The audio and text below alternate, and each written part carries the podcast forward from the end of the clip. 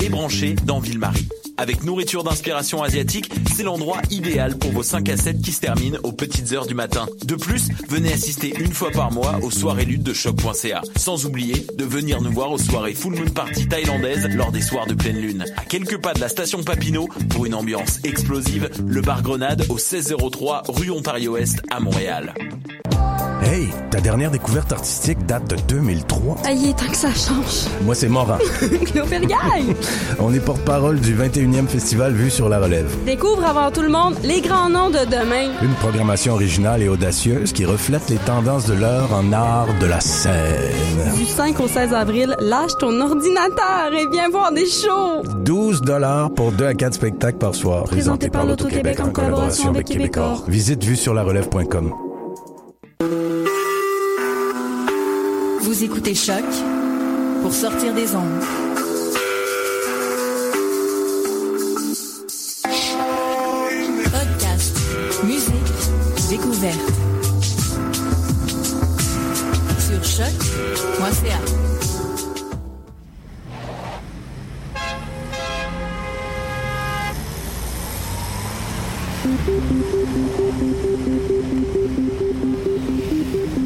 Bonjour, bonjour, vous écoutez Danscussion sur choc.ca. On est le 5 avril, émission 12, 132e émission en tout. Je salue tout de suite mes danscussettes. Salut les filles, salut Steph. Allô, allô. Salut Hélène. Salut Clara. Allô Maude. Bonjour. Comment ça va?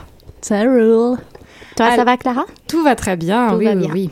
Aujourd'hui, une belle émission en deux parties. Tout à l'heure, on parlera du festival Vue sur la relève avec la chorégraphe Morgane Letier. Elle viendra nous parler de, de sa pièce Sous ma peau.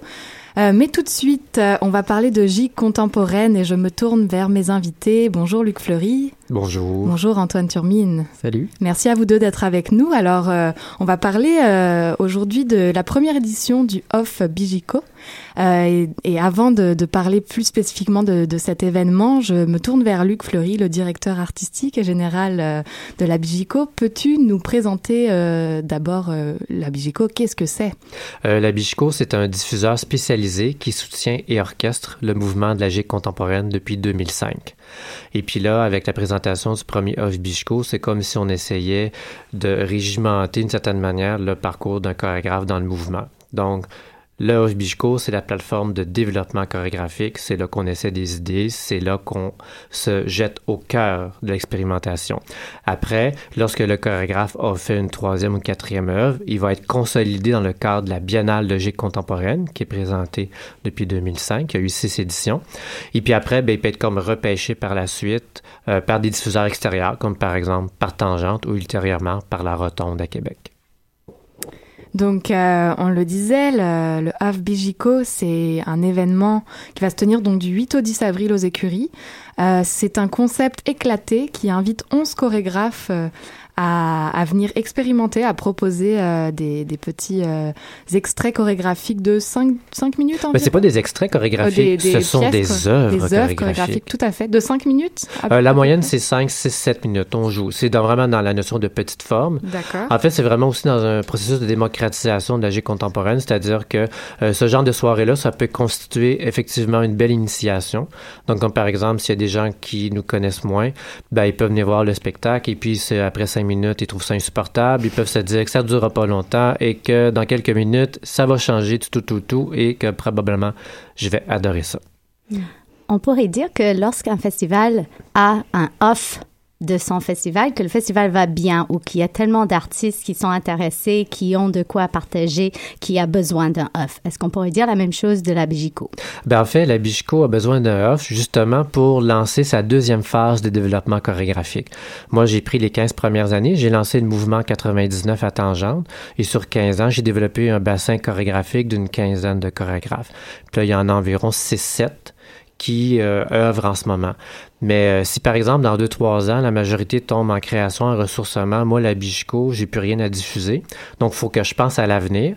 Donc la c'est véritablement là pour essayer d'accélérer le processus de développement des chorégraphes. Donc là, il y a le premier Off Bichco, puis dans deux ans, il y aura le deuxième et le troisième Off Bichco dans la même année, justement pour permettre à des jeunes chorégraphes, comme par exemple Antoine Turmine qui va présenter sa première œuvre, ben, si on veut qu'il puisse peaufiner sa signature chorégraphique, il faut qu'il commette une deuxième fois, puis une troisième fois. C'est comme ça que j'ai développé les chorégraphes dans le mouvement. C'est-à-dire que c'est pas parce que tu fais une première œuvre que si ton idée n'est pas éloquente que déjà, on va te laisser dans, on, va te laisser puis on te développera pas. C'est la persistance dans le temps qui permet un raffinement dans une signature chorégraphique et c'est le luxe que moi j'ai toujours défendu de vouloir offrir mhm. aux jeunes chorégraphes dans le mouvement de la G contemporaine. Tu parles de, de, six éditions de Bigico, Of Bigico première édition. Ben, je vais tout de suite mettre quelque chose au clair. La Bigico, c'est l'organisme qui présente différents événements, dont le Of Bigico, la Biennale de G contemporaine, mm in the Dark et le séminaire chorégraphique. Alors nous, on vous suit depuis discussion depuis quelques années déjà par rapport à l'AGIC contemporaine. On vous a suivi sur les scènes de Tangente, euh, qui a un mandat de, de diffusion de danse contemporaine. À quel point c'est fondamental que la GIG aille flirter avec ces scènes contemporaines pour l'existence de, de la GIG à tes yeux, Luc? Ben, moi, j'ai toujours vu pour essayer de vouloir intégrer véritablement le milieu de la danse à Montréal, il fallait obligatoirement euh, s'intégrer dans le milieu de la danse contemporaine. Et lorsque Tangente m'a donné la possibilité d'œuvrer sur sa scène pour faire le développement de ce langage chorégraphique-là, de plonger la dans des esthétiques contemporaines, ça me semblait euh, d'office, il fallait le faire. Et c'est la bonne, la bonne stratégie que j'ai eue parce qu'aujourd'hui, euh, la Bichco est soutenue par le Conseil des arts et des lettres du Québec, mm-hmm. soutenue par le Conseil des arts de Montréal, euh, fait maintenant partie et membre, euh, la Bichco est membre du regroupement québécois de la danse et moi-même, Luc Fleury, je suis maintenant membre du conseil d'administration du regroupement québécois de la danse. Donc, véritablement pour euh, soutenir la crédibilité aussi, parce qu'il faut pas oublier que la GIG, ça vient d'un milieu traditionnel, puis évidemment, avec les années 60, la Révolution tranquille, on a des, des idées reçues, c'est péjoratif, la soirée canadienne a, complètement détruit euh, l'image que les gens pouvaient avoir de la tradition au Québec. Donc, euh, il fallait faire un travail diamétralement différent, donc plonger ça dans des esthétiques contemporaines, avec la danse, entre autres, euh, ça, c'était fondamental. Mais ceci dit, il y a un caractère multidisciplinaire dans la GIC contemporaine, c'est-à-dire que oui, on s'affilie euh, à la danse contemporaine, mais aussi à la danse urbaine. Puis aussi, comme par exemple Maïwen Desbois qui a présenté le mois dernier à Tangente, c'est un mélange de, de, de théâtre, de chansons et de danse. Euh, donc, il y a un caractère multidisciplinaire avec d'autres disciplines, puis en même temps d'autres esthétiques, non pas seulement de danse contemporaine, mais qui sont autres. Mm-hmm. Alors, parfaite euh, transition, puisqu'on peut ouvrir euh, et plonger directement au cœur de cette programmation. Clara nous, lançait que c'était des cinq minutes de 11 chorégraphes, ce off Bigico. Je me tourne vers Antoine Turmine, euh, qui donc fait partie de cette première édition. Quelle a été la sélection et le processus pour arriver jusqu'à faire partie de cette programmation? Euh, ben, il y avait un appel de projet qui a été lancé par Luc, euh, je pense que c'est l'année passée. Oui. Puis euh, je me suis dit, ah, je vais tenter ma chance en tant que chorégraphe. Puis il faut dire aussi, Luc m'a approché, il m'a dit, là, Antoine, il faudrait que tu présentes quelque chose parce que ça fait longtemps que je regarde, là. Tu peux présenter de quoi? Ben, en fait, j'avais déjà, parce que Antoine il est interprète pour, il a déjà été interprète pour des chorégraphies contemporaines présentées lors des dernières biennales, mm-hmm. pour Jean-Philippe Lortie, Yann Jaworski, puis Olivier Sonneau. Puis ben, c'est un interprète de talent, puis c'est justement comme un fer de lance dans l'identification des interprètes que je veux transformer en chorégraphe. Au départ, Philippe, Philippe Meunier, Yann Jaworski, euh, c'était des interprètes, et moi, je leur ai donné la chance de s'exprimer chorégraphiquement pour qu'ils mhm. puissent s'exprimer personnellement. Donc, euh, moi, Antoine, j'ai dit, ben, quand tu auras terminé ton bac en danse, euh, moi, je veux que tu te commettes chorégraphiquement parce que je sens véritablement qu'il y a quelque chose. En plus d'être interprète, il a quelque chose à passer. Euh, point de vue signifiant sur scène. Et alors la commission, euh, Antoine, là tu nous présentes re entre parenthèses re tracé. Alors le passage d'interprète à chorégraphe, euh, quelle a été cette expérience et vers où tu nous emmènes? Vers où je vous emmène? Il ben, faut dire déjà le passage de l'interprète au chorégraphe, ça s'est déjà fait. en fait, c'est ma troisième pièce, si je regarde ça comme ça, parce que au courant du bac, j'ai eu la chance de créer deux fois à Passerelle 840, que vous présentez assez souvent, en fait, euh, à l'émission. Les habitués. Ouais. Puis euh, ça s'est bien passé. Euh, les deux fois, je présentais quelque chose. Puis j'ai souvent dans l'idée, quand je crée, que c'est juste quelque chose qui est là, qui peut se développer ou non. Fait qu'on dirait que ça m'enlève un stress de créateur. Fait que je fais un peu la même chose avec la off. Je me dis, Luc me propose un espace de laboratoire, ben je le prends, puis je le prends comme un labo. Fait que ça m'a permis d'aller dans, dans un, un, sujet qui est peut-être euh, éclectique ou bizarre par rapport à, à, ce qui se fait normalement en, en gigue traditionnel. Parce que c'est ça, tout le tout l'objectif de retracer, en fait, c'est de retourner à des sons qui sont autres, tout le, le, jeu du bruit. Parce que souvent en gigue, on cherche un son qui est clair, qui est précis. On, on essaie d'éliminer tous les bruits parasites. Puis moi, en fait, je me suis dit, OK, on enlève tous les bons bruits, puis je vais m'intéresser à tous les autres bruits, puis on va hiérarchiser ça comme je hiérarchise les bruits qui sont euh, typiques au cas de la gigue. Fait que j'utilise le frotté, euh, tout le glisser du pied, puis euh, en fait, ça retourne carrément à mes origines de gigueur. C'est pour ça que je le marque aussi dans ma description. C'est que je, retourne à, à ce processus-là de relation à une musique où c'est que je dis, OK, ben ça c'est mon accent, ça c'est pas mon accent. Puis je me crée une musicalité à partir de ça. Fait que là, dans le fond, je passe d'un bruit à l'autre. Puis ce bruit-là, ben, je le définis dans l'ensemble comme un bruit qui est euh, accentué. Mm -hmm. On aime, Luc, ce terme contemporain qui a été ajouté à Gig, mais qui veut dire tout et un peu n'importe quoi, en fait. Euh, ou... Non, pas du tout. Pour okay. moi, ben, gigue contemporaine, c'est la gigue d'aujourd'hui, la gigue de notre temps, la gigue du 21e siècle. Et dans cet esprit-là de renouvellement, parce que aujourd'hui, avec le processus des développements chorégraphiques et des chorégraphes dans la vingtaine, la trentaine, puis comme moi dans la quarantaine, mm -hmm. mais c'est-à-dire avec le processus du Hofbichko, il y aura toujours un renouvellement, il y aura toujours de la place pour la relève. Donc, il y aura toujours cette interrogation-là à essayer de renouveler de manière contemporaine l'évolution de la gigue. Est-ce qu'avec 11 chorégraphes, on s'en va vers 11 gigues contemporaines dans ben une programmation parce, comme ça? Ben c'est pour ça que je parle de mouvement de la gigue contemporaine. Il y a une pluralité chorégraphique. En soi, dans le mouvement de la gigue contemporaine, il y a des valeurs qui viennent de la gigue traditionnelle. Si la gigue traditionnelle a pu traverser le temps, c'est parce qu'il y a des gigueurs qui se sont promenés de village en village. Il y a une certaine transmission orale de la gigue. Alors moi, cet aspect-là du partage et du communautarisme, c'est une des valeurs, ce sont des valeurs fondamentales du mouvement. Et justement, nous partageons l'exploration d'un matériau qui nous unit, mais chaque chorégraphe a sa propre planète chorégraphique et c'est justement là cette diversité mm -hmm. et euh, qui fait la force du mouvement. En, effet, il y a toujours quelque chose qui me fascine quand on parle de danses qui ont des fortes traditions et des techniques très spécifiques. Souvent maintenant, en danse contemporaine, on voit du monde qui viennent de plein de, de formations différentes, qui amènent des bagages, des parcours, des corps différents. Mais quand on travaille avec une danse qui a une tellement forte technique et tradition, comment est-ce qu'on peut se décoller de cette tradition pour faire notre place et notre notre voix dans quelque chose qui a déjà traversé le temps et qui a resté qui, qui reste encore une grande partie de notre culture. Est-ce que vous sentez que c'est difficile de lâcher le côté traditionnel pour vous démarquer et avoir une voix personnel ou est-ce qu'en effet cette base vous donne un appui pour vous lancer plus loin? Parce que euh, ce que je pourrais dire, c'est que par exemple, si je fais déjà euh, une perspective historique sur la première génération puis la deuxième génération, la première génération, on a vraiment essayé de, faire éclater le langage de la gigue. Donc, euh, comme par exemple, euh, lorsqu'il y a eu la quatrième biennale, euh, on avait tellement éclaté le langage que là, il restait très peu de gigue. Puis j'avais eu beaucoup de commentaires de me dire, ben là, on vient voir une biennale de gigue contemporaine, puis vraiment, ça gigue vraiment beaucoup beaucoup. Là. Puis là, on dirait que la première génération a tellement poussé l'éclatement qu'ils ont essayé comme pas de faire disparaître la gigue, mais de vraiment faire éclater les conventions. Puis c'est vraiment étrange. C'est tout à fait différent de la deuxième génération. Euh, il y a de la gigue à peu près dans, vraiment dans toutes les chorégraphies. Puis la moitié des chorégraphies, il n'y a pas de bande sonore, il n'y a pas de musique. C'est véritablement la gigue qui est la bande sonore. Donc on dirait que pour la deuxième génération, ils ont, je sens un besoin de véritablement se réapproprier la gigue en elle-même, ce qu'elle a comme valeur sonore, comme valeur rythmique.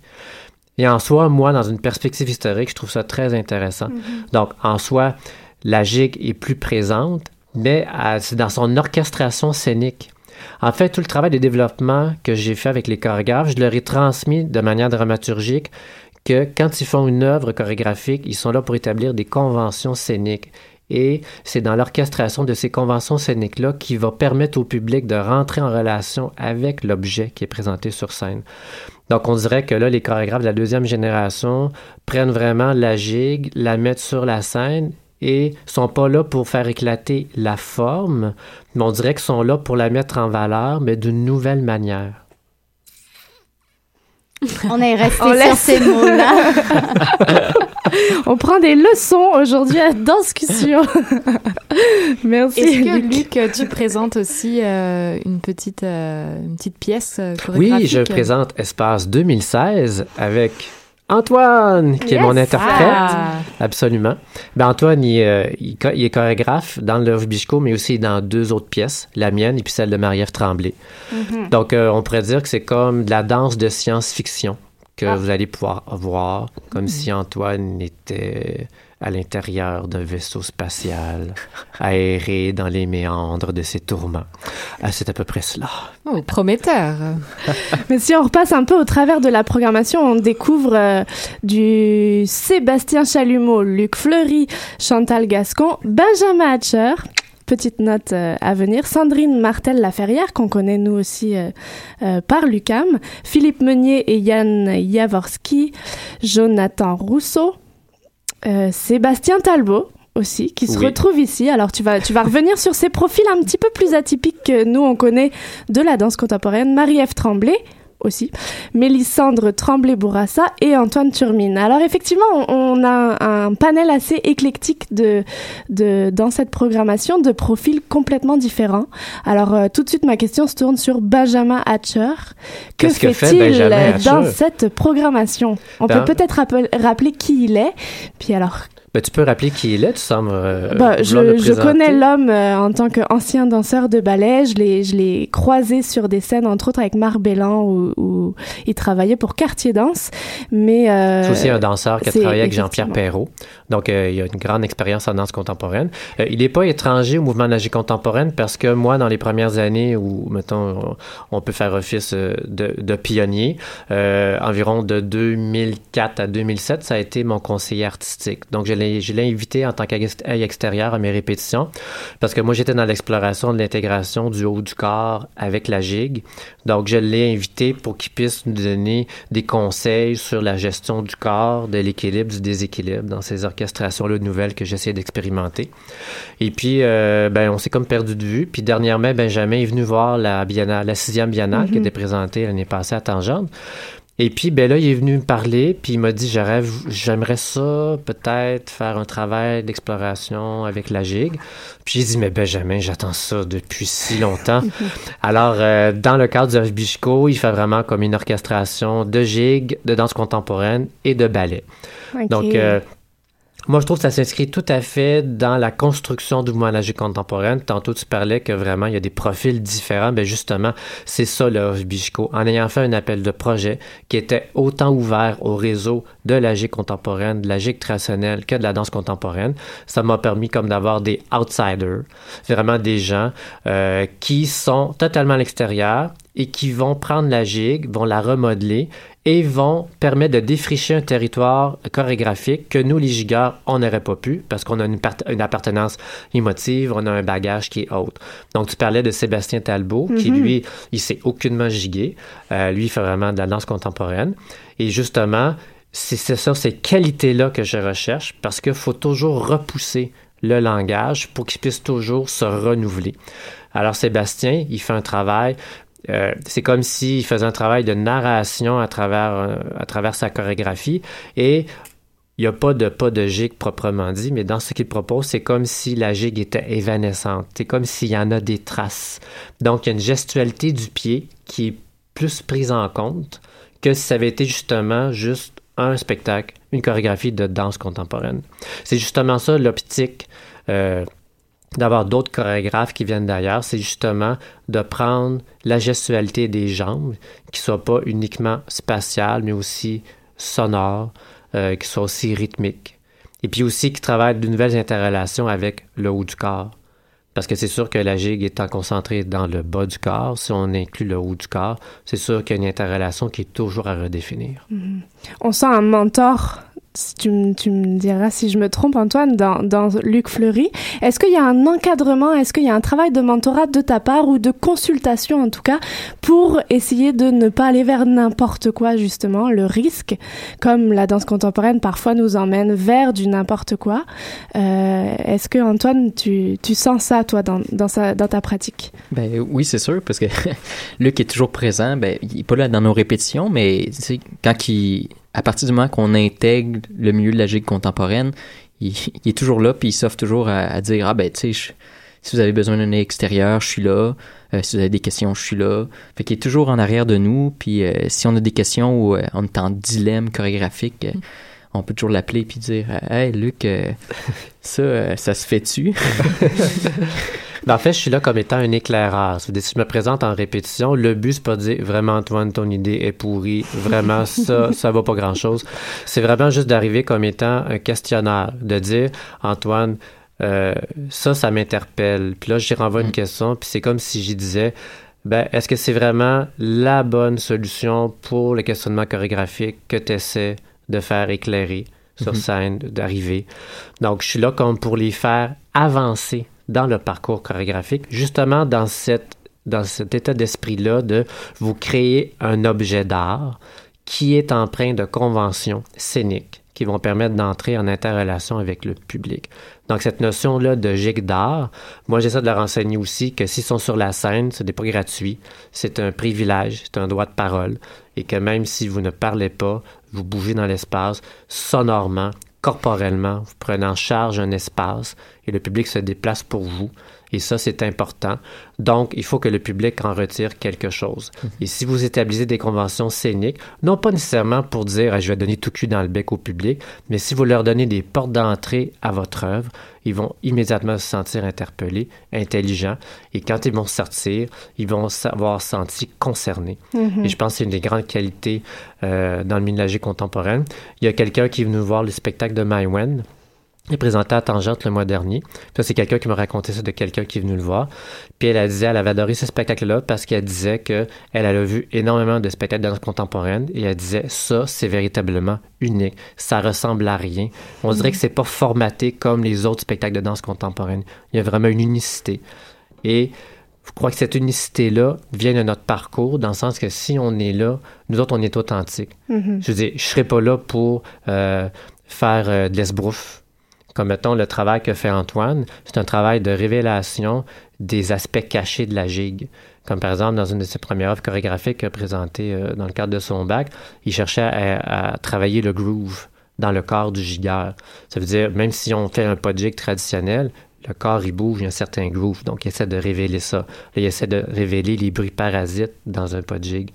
Donc, justement, ce travail de révélation-là, il est pertinent pour la pratique, mais en même temps, il y a un travail de vulgarisation, c'est-à-dire qu'il va comme essayer de rendre ça tangible pour que le public puisse rentrer dans sa réflexion. Et, et est-ce que vous pensez, est-ce que c'est un langage que le spectateur doit connaître? Est-ce, est-ce que le spectateur doit être initié à la gigue pour comprendre, pour voir ces portes-entrées-là? Euh, est-ce que ça amène un autre regard si on a un parcours en gigue ou est-ce que c'est vraiment ouvert à tous et, et, et à toutes? Ben, c'est vraiment ouvert à tous et à toutes. Euh, c'est ça la qualité de la gigue contemporaine. C'est-à-dire que vous venez voir un spectacle qui va vous parler, mais vous n'avez pas besoin de savoir d'où vient la gigue ou est-ce que dans votre famille il y en a de la gigue ou euh, vraiment vos idées de la gigue sont préconçues. Je veux dire, vous venez voir un spectacle artistique qui va vous interpeller. Et, ah, par hasard, il y a de la gigue.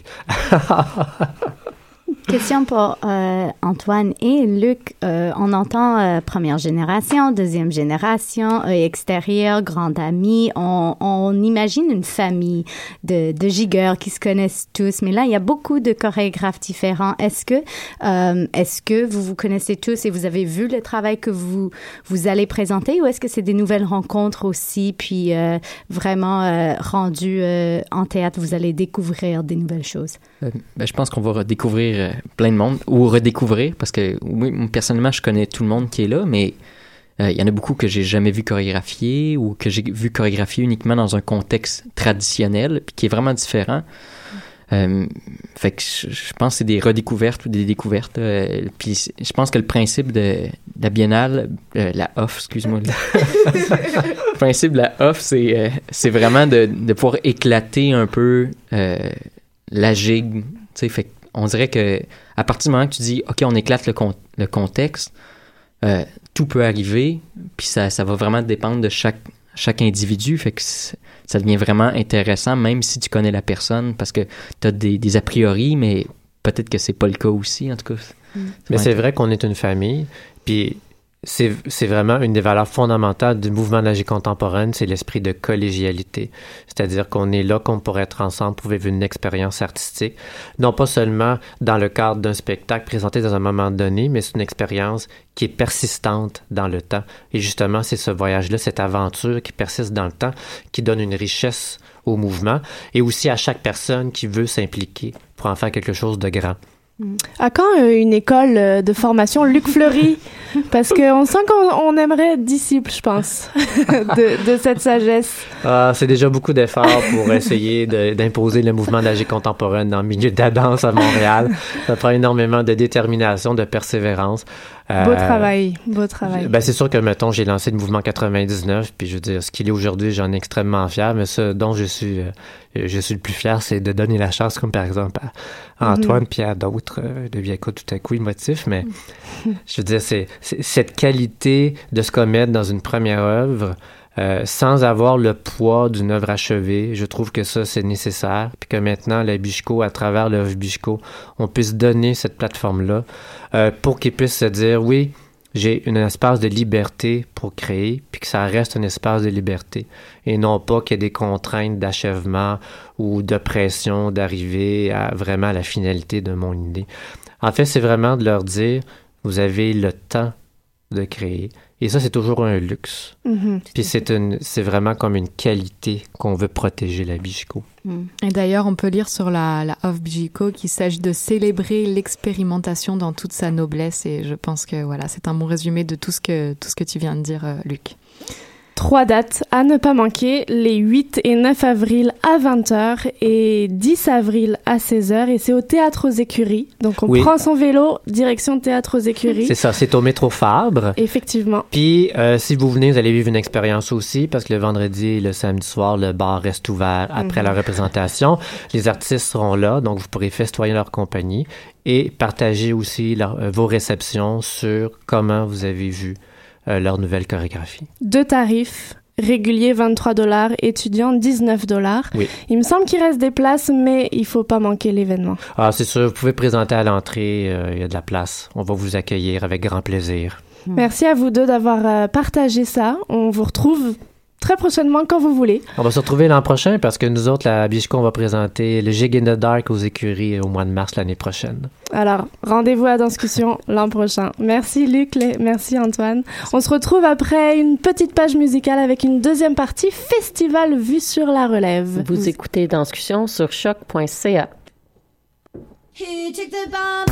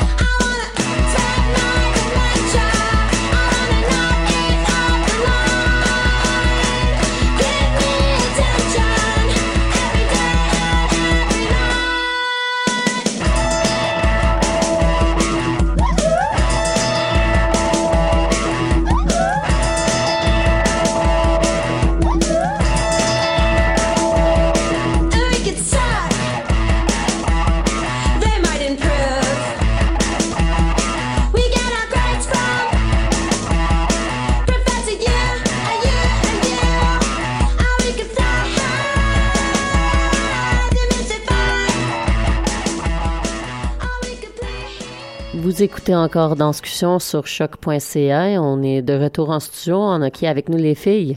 Alors, une toute nouvelle sur les ondes de Danscussion. On est ravis de recevoir Morgane Letiec. Bonjour Morgane. Bonjour. Merci d'être avec nous. Ouh, ça y est, je m'entends. À peu près. Je ne m'entends pas. Ah, OK. Bon, oui, on, on a des, des, des petits soucis d'écouteurs. Donc, euh, euh, oui, voilà. Donc, bonjour Morgane Letier. Merci d'être avec Bonjour. nous. Oui, oui, oui. oui. Et euh, donc, première fois à Danscussion, est-ce que c'est la première fois que tu présentes à Vue sur la relève? Oui, c'est la première fois, oui, oui. Formidable. Et il s'agit d'une nouvelle pièce?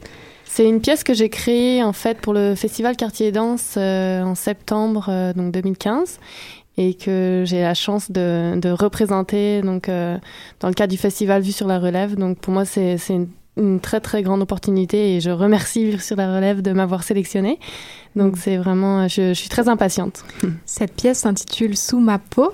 Euh, comment, comment elle est née? Que- Qu'est-ce que- qu'est-ce qui a été à l'origine de cette pièce? Euh, à l'origine de cette pièce, euh, bah déjà c'était un très très fort désir de créer. Pour moi. Euh, je, je sentais ce besoin, ça faisait plusieurs années. Et et ça va paraître drôle, mais je suis je suis assez grande, je suis une, une danseuse très très grande. Et et j'ai toujours je me suis toujours sentie plus petite en fait. Je me suis toujours dit euh, à chaque fois que je me vois en vidéo ou en photo, je me suis dit c'est- je suis vraiment grande, c'est vrai et j'ai toujours l'impression d'avoir euh, un caractère de petite. Et, euh, et je me suis dit, oh, euh, c'est c'est vraiment étrange ce, ce- cette sensation et j'aimerais j'ai développé une pièce sur ce rapport entre en fait euh, le corps et, et l'esprit ou la personnalité. Et donc c'est ce que j'ai essayé de, de faire à travers cette pièce. Est-ce qu'on pourrait avoir un petit aperçu d'où viens-tu et, euh, et depuis quand travailles-tu euh, dans le milieu de la danse contemporaine? Moi, je, je t'ai aperçu effectivement dans des dans des s- productions, spectacles, mais je ne sais pas qui tu es. Euh, ben en fait, je suis française et je suis arrivée il y a cinq ans, presque cinq ans, euh, à Montréal, parce que j'ai eu un contrat avec euh, les ballets de jazz de Montréal. Et euh, j'ai tout de suite euh, adoré euh, bah, le Québec, euh, Montréal, cette ville qui est très très euh, énergique et puis euh, pleine d'artistes. et donc j'ai aussi adoré les ballets jazz. Je viens de, de quitter en fait récemment pour travailler. Maintenant, je travaille avec la compagnie Marie Chouinard.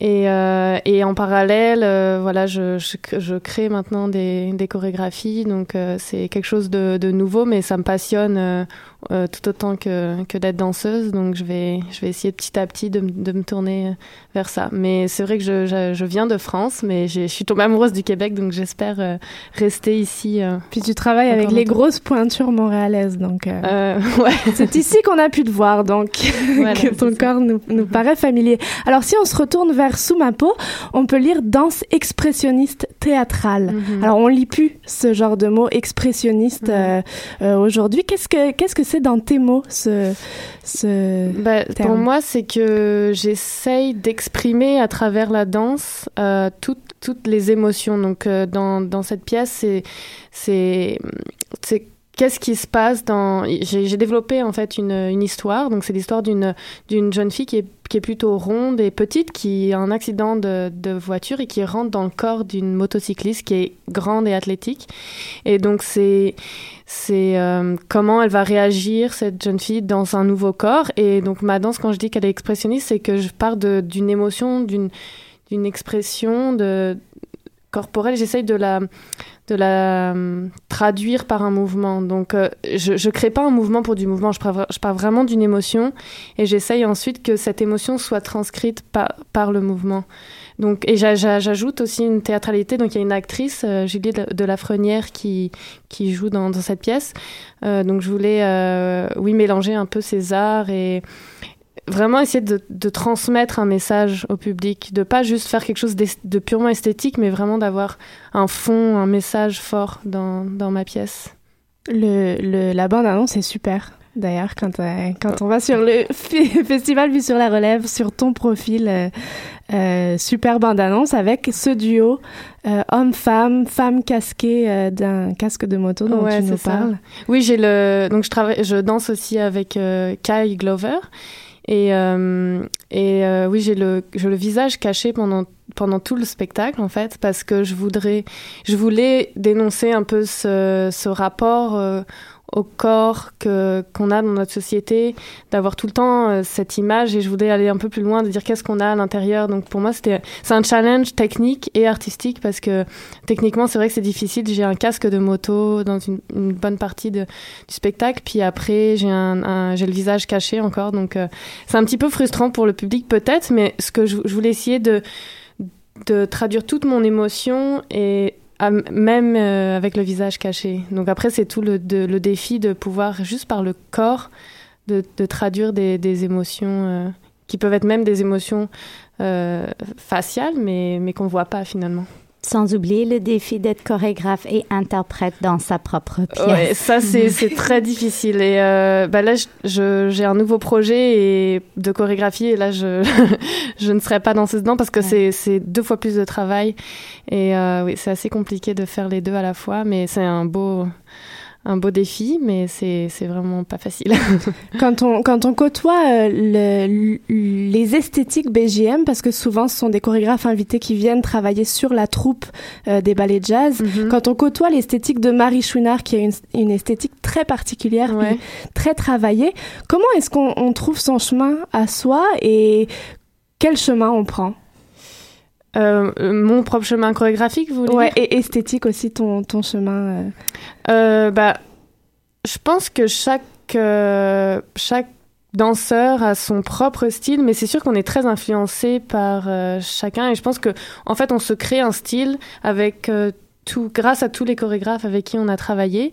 Et mais, mais ce que je trouve génial, c'est qu'on est on n'est jamais arrivé au bout, on découvre toujours des choses. Puis là, c'est vrai que je viens de commencer avec Marie Chouinard et je j'ai un, un gros euh, gros choc parce que il y a tellement de choses que que j'apprends et voilà, je vais avoir 30 ans bientôt et je me dis oh mais c'est pas fini, il y a toujours des choses à découvrir, une autre vision de de la danse, de l'art, de du corps. euh.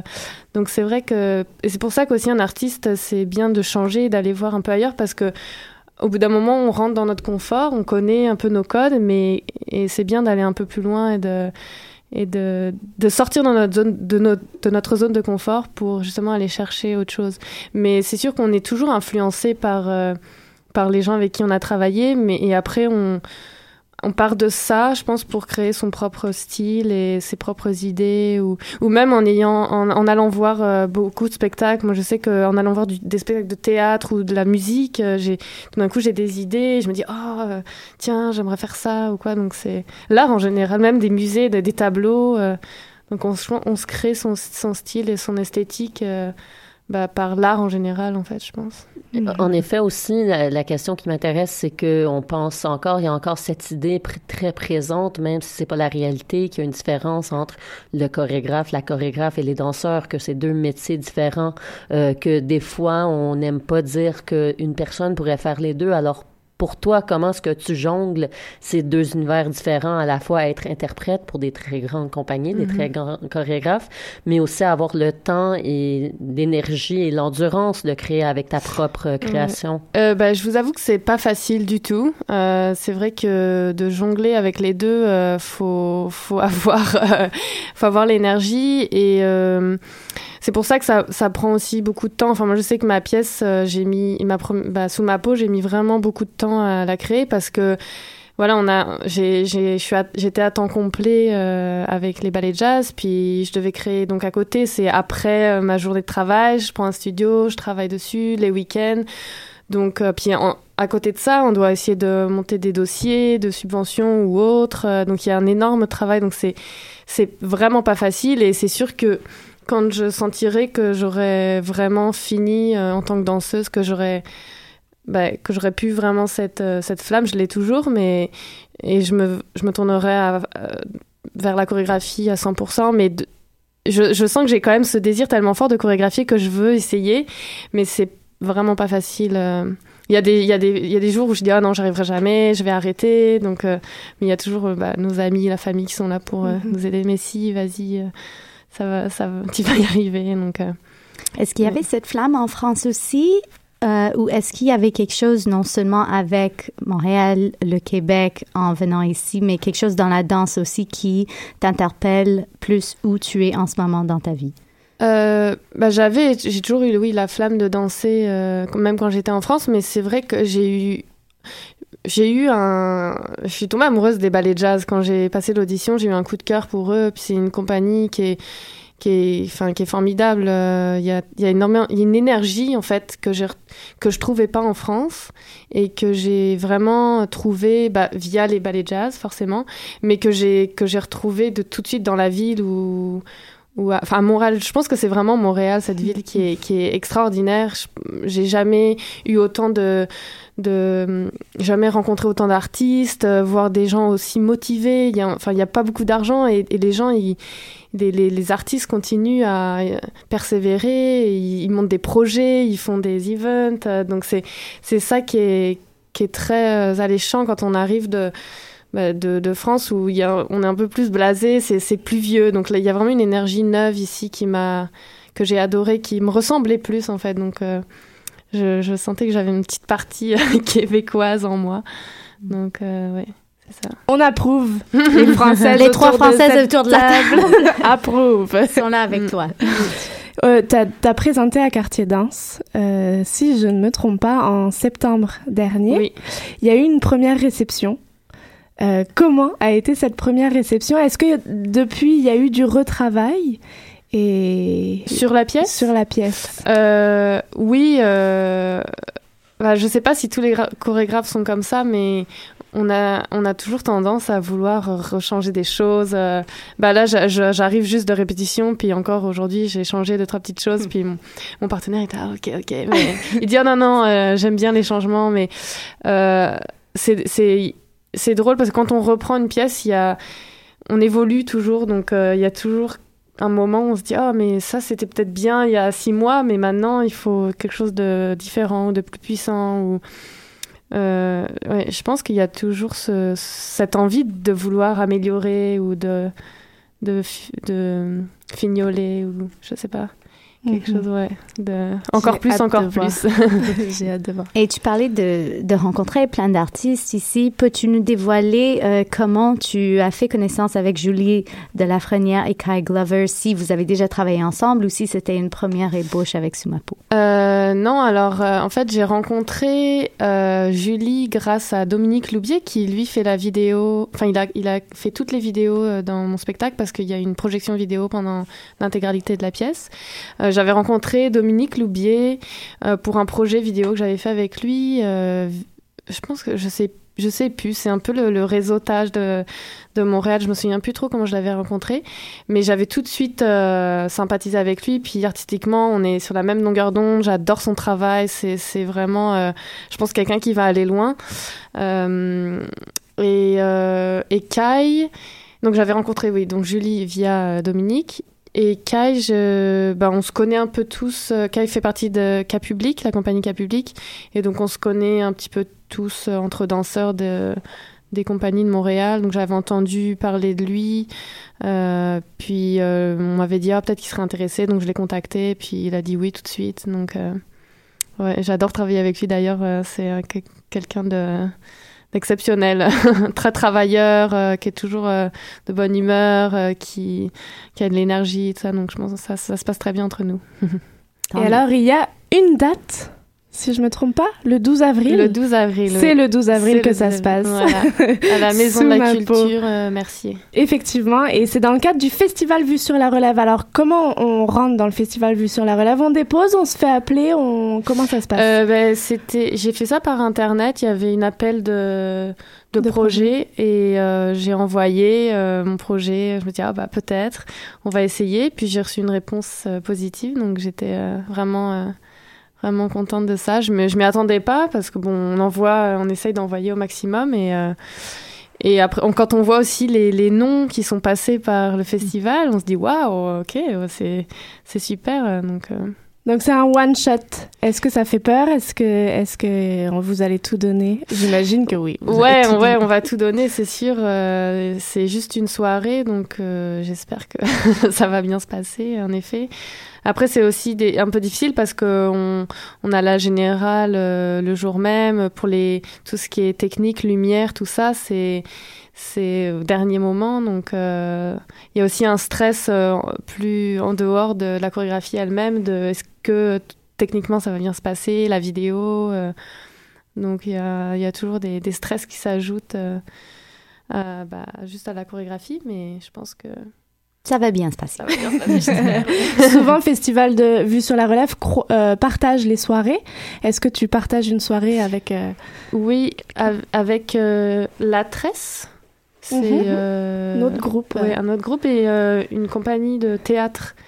Euh, je me souviens plus le, le nom euh, de la troupe de théâtre, mais je trouvais ça bien d'avoir un mélange en fait euh, danse-théâtre. euh, ça, ça permet à un public qui va voir du théâtre de découvrir peut-être peut-être de la danse et vice versa. Donc euh, C'est une grosse force, effectivement, du festival. On passe toujours des super soirées. euh, Et, et qu'est-ce que tu voudrais dire peut-être à un, un spectateur néophyte qui vient plus d'un milieu du théâtre ou de la musique, qui tombe sur ton, euh, ton spectacle et qui voit la, la danse pour la première fois et qui découvre, quel conseil est-ce que tu voudrais lui donner? Euh, je dirais ne, ne pas chercher forcément à comprendre, mais de se laisser aller et de se laisser ressentir euh, ce qu'il y a à ressentir. euh, parce que parfois, les gens ils disent oh, je comprends rien à la danse, mais faut juste, je pense que c'est juste une histoire de se laisser aller, puis d'accepter et de se laisser porter. Donc euh, voilà, ce serait peut-être ça le conseil que je donnerais. Mm. Merci. Merci Morgane. beaucoup. Merci. Merci d'avoir été avec nous. On te retrouve donc le 12 avril et le festival Vue sur la Relève commence avant ça. Rendez-vous sur le site web du festival Vue sur la Relève. On se quitte euh, pour une toute petite euh, page musicale. On se retrouve pour une troisième partie. Vous écoutez Danscussion sur choc.ca.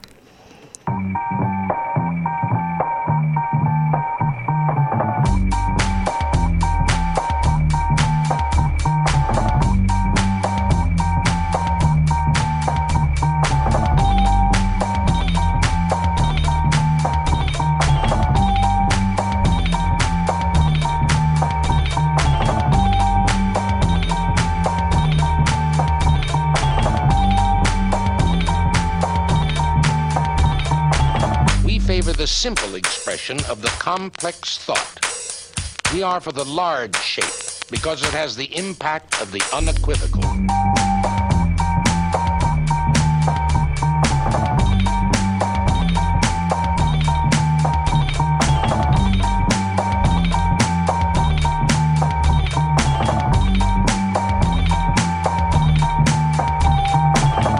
We are for flat forms because they destroy illusion and reveal truth.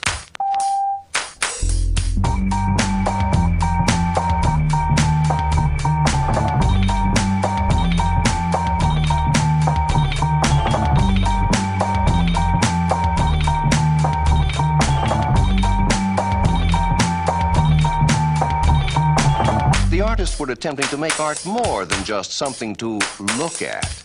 They wanted it to be something to be involved in, something too big to ignore.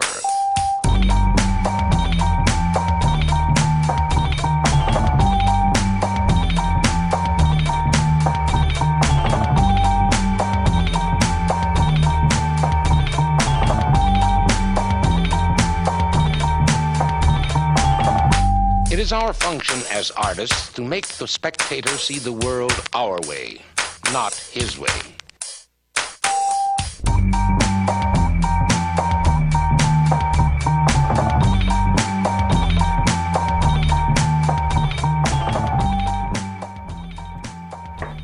Vous écoutez encore Danscussion sur choc.ca et on est de retour pour une euh, troisième petite partie. Sur une danscussion, juste comme ça, je sais qu'on a assisté à, quelques spectacles. Si tu veux rester avec nous, Morgane, tu peux. Il nous reste un petit cinq minutes, alors on, saisit l'opportunité. Moi, je voulais juste euh, féliciter et saluer la gang qu'on a reçue la semaine dernière, euh, la gang de Aarona Israël. Ils étaient là, ils étaient arrivés de Tel Aviv pour nous présenter Marathon. Et alors avec Clara, on, est rentré euh, dans l'arène de cette extraordinaire performance. Ils courent pendant 8 kilomètres au milieu de nous. On est assis en, autour de la scène à quatre, quatre côtés.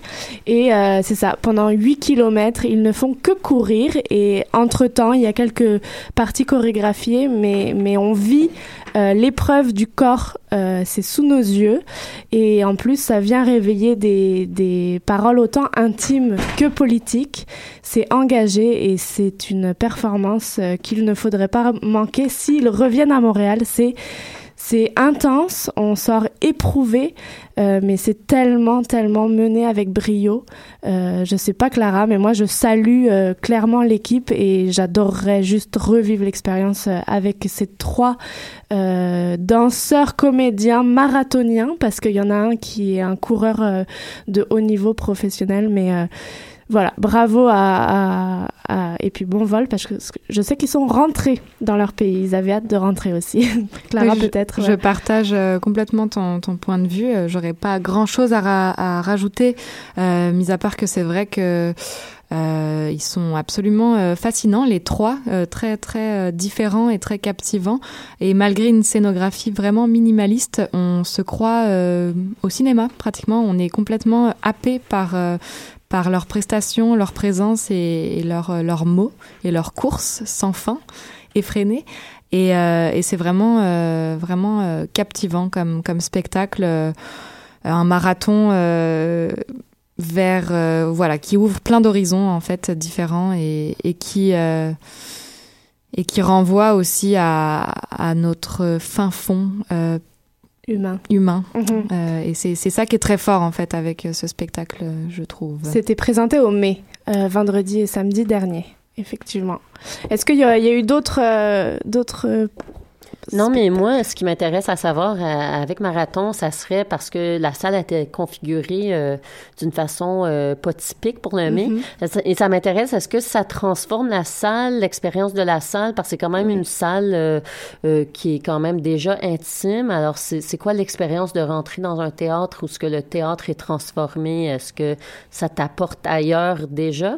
clairement le, le- étrangement l'espace paraît plus grand que l'espace habituel. Je pense qu'ils ont vraiment poussé au maximum les limites euh, des spectateurs. Donc, euh, l'espace central était, euh, était assez intéressant et large. Et c'est surtout que, en fait, cet espace, en tant que spectateur, t'emmène déjà ailleurs. On, on est hors de cette, sa- de cette salle habituelle du mai. On, ben, on voyage avec eux parce qu'on court avec eux. Ouais. On est très très très, proche, d'eux. Euh, on est, euh, ils- voilà, ils courent devant nous et ils nous frôlent vraiment. Donc c'est vrai que ça, ça crée un, un lien euh, particulier avec avec les interprètes. Mhm. Voilà. Petite semaine prochaine, on reçoit Dulcinée Langfelder. Donc, euh, moi, j'ai vu son show dimanche. On en reparlera avec elle. On fera des retours critiques euh, avec elle, mais aussi la rencontrer euh, pour ce- cette nouvelle création Pillow Talk qui est présentée au Théâtre du Centaure. Demain commence aussi euh, la, les, les deuxièmes années de l'UCAM avec chorégraphié par Dominique Porte à l'UCAM à l'Agora de la danse à partir de demain. La semaine prochaine, les finissants, Hélène euh, ira à leur rencontre pour nous envoyer un enregistrement avec eux. Et Stéphanie, tu nous Ben, parlant d'étudiants, je voulais juste féliciter Sébastien Provencher pour son travail avec euh, le DUM, qui est Danse Université de Montréal, qu'ils ont présenté la pièce Parce qu'on est tous des animaux, chorégraphiée par Sébastien. Euh, ils ont travaillé de septembre à avril euh, sur cette pièce et en première partie, la pièce Stars, euh, qui était faite par un autre groupe Synapse, l'atelier des créations en danse contemporaine, et c'était chorégraphié par Gabriel Surprenant-Lacasse.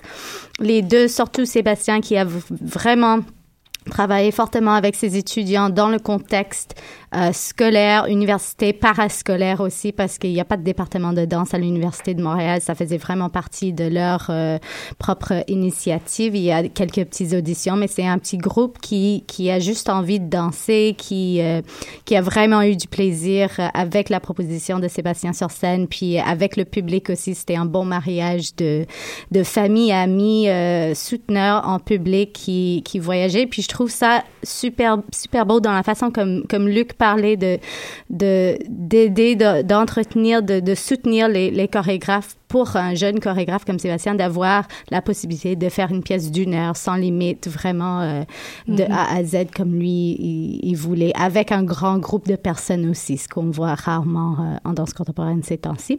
Alors, euh, continuons à, soutenir les élèves et les étudiants.